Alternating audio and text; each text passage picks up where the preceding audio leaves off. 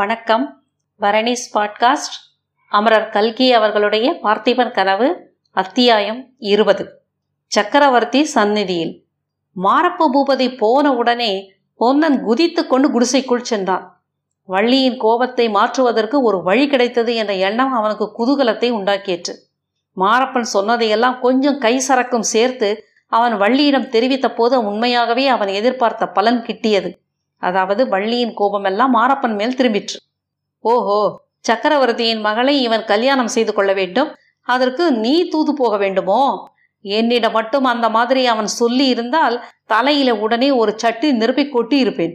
நீ கேட்டுக்கொண்டு சும்மா வந்தாய் என்றாள். சும்மாவா வந்தேன்? உனக்கு என்ன தெரியும்?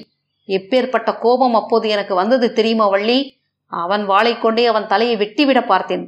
பொங்க மரம் நடுவிலே நின்று தடுத்து விட்டது என்றான்.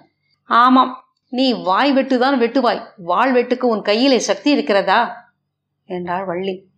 பொன்னன் உடனே, இங்கே வா, நான் சொல்கிறது நிஜமா இல்லையா என்று காட்டுகிறேன் என்று சொல்லி அவள் கையை பிடித்து கரகரவென்று இழுத்து கொண்டு போனான்.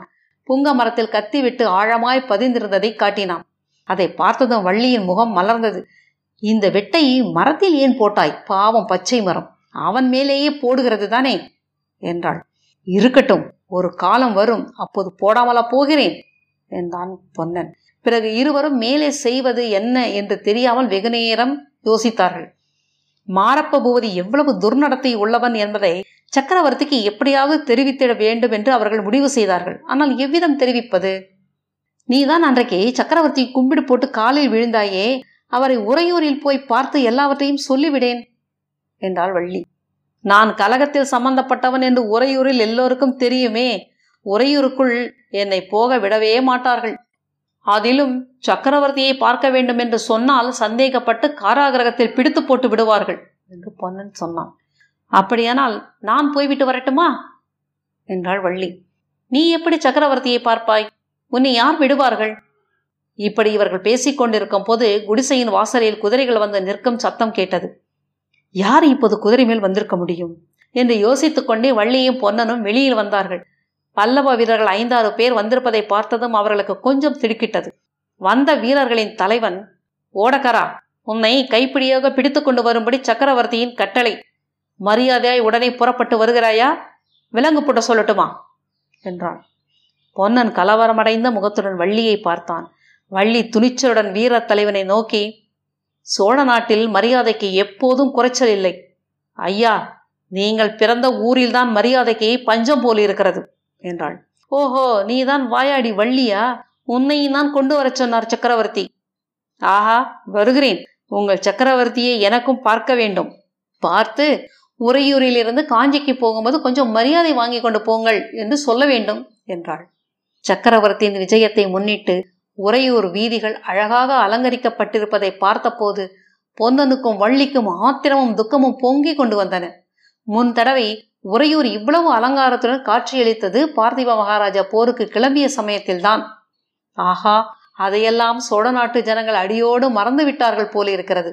பார்த்திப மகாராஜாவின் மரணத்துக்கு காரணமான நரசிம்ம சக்கரவர்த்தியின் விஜயத்துக்காக இப்படியெல்லாம் நகர அலங்காரம் செய்திருக்கிறார்களே, இது என்ன அவமானம்! சோழ நாட்டுக்கு என்ன கதி நேர்ந்து விட்டது! அருள்மொழி ராணி இப்பொழுது உறையூருக்கு வந்து இந்த கோலாகலங்களை எல்லாம் பார்த்தால் மனம் சகிப்பாரா? இவ்விதம் பேசிக்கொண்டே பொன்னனும் வள்ளியும் சக்கரவர்த்திக்கென்று புதிதாக அமைக்கப்பட்டிருந்த அரண்மனையை அடைந்தார்கள்.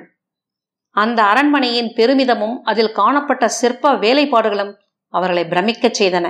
அவர்களின் ஆத்திரத்தையும் அதிகப்படுத்தின. சோழ மன்னர்கள் அமர்ந்து ஆட்சி செலுத்த வேண்டிய இடத்தில் வெளியூரான் வந்தல்லவா இவ்வளவு ஆர்ப்பாட்டம் செய்கிறான். அரண்மனைக்குள் அவர்கள் ஓர் அறையில் கொண்டு வந்து நிறுத்தப்பட்டார்கள். அதற்கு அடுத்த அறையில் பேச்சு குரல்கள் கேட்டுக்கொண்டிருந்தன. கம்பீரமான ஒரு ஆண் குரல் அதிகமாக கேட்டது.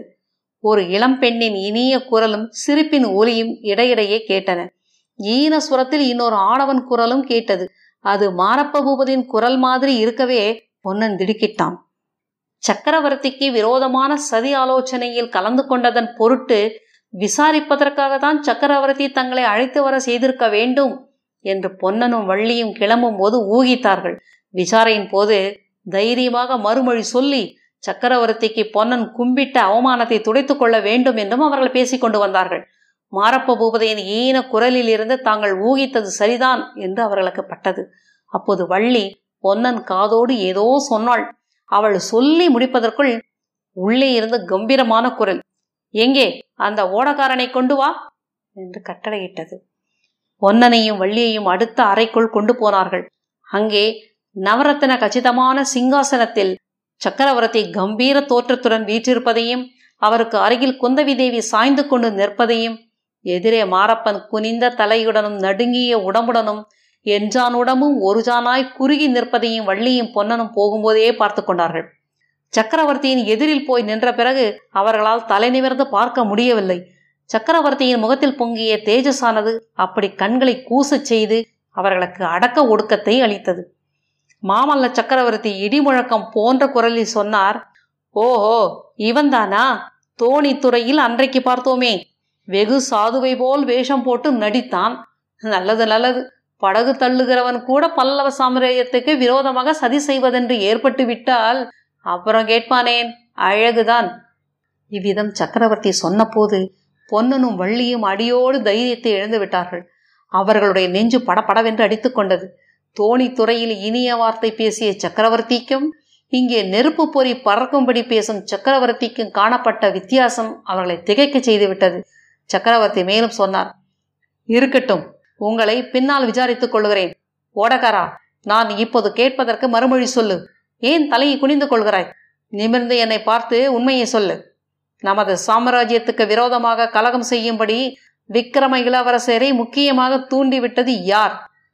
பொன்னன் பளிச்சென்று நிமிர்ந்து பார்த்து, பிரபோ, இதோ உங்கள் முன்னால் இருக்கிறாரே, இந்த மாறப்ப பூபதி தான் என்றான். இருபதாவது அத்தியாயம் படித்து முடித்து விட்டோம். இருபத்தோராவது அத்தியாயத்துக்காக காத்திருங்கள். வணக்கம்.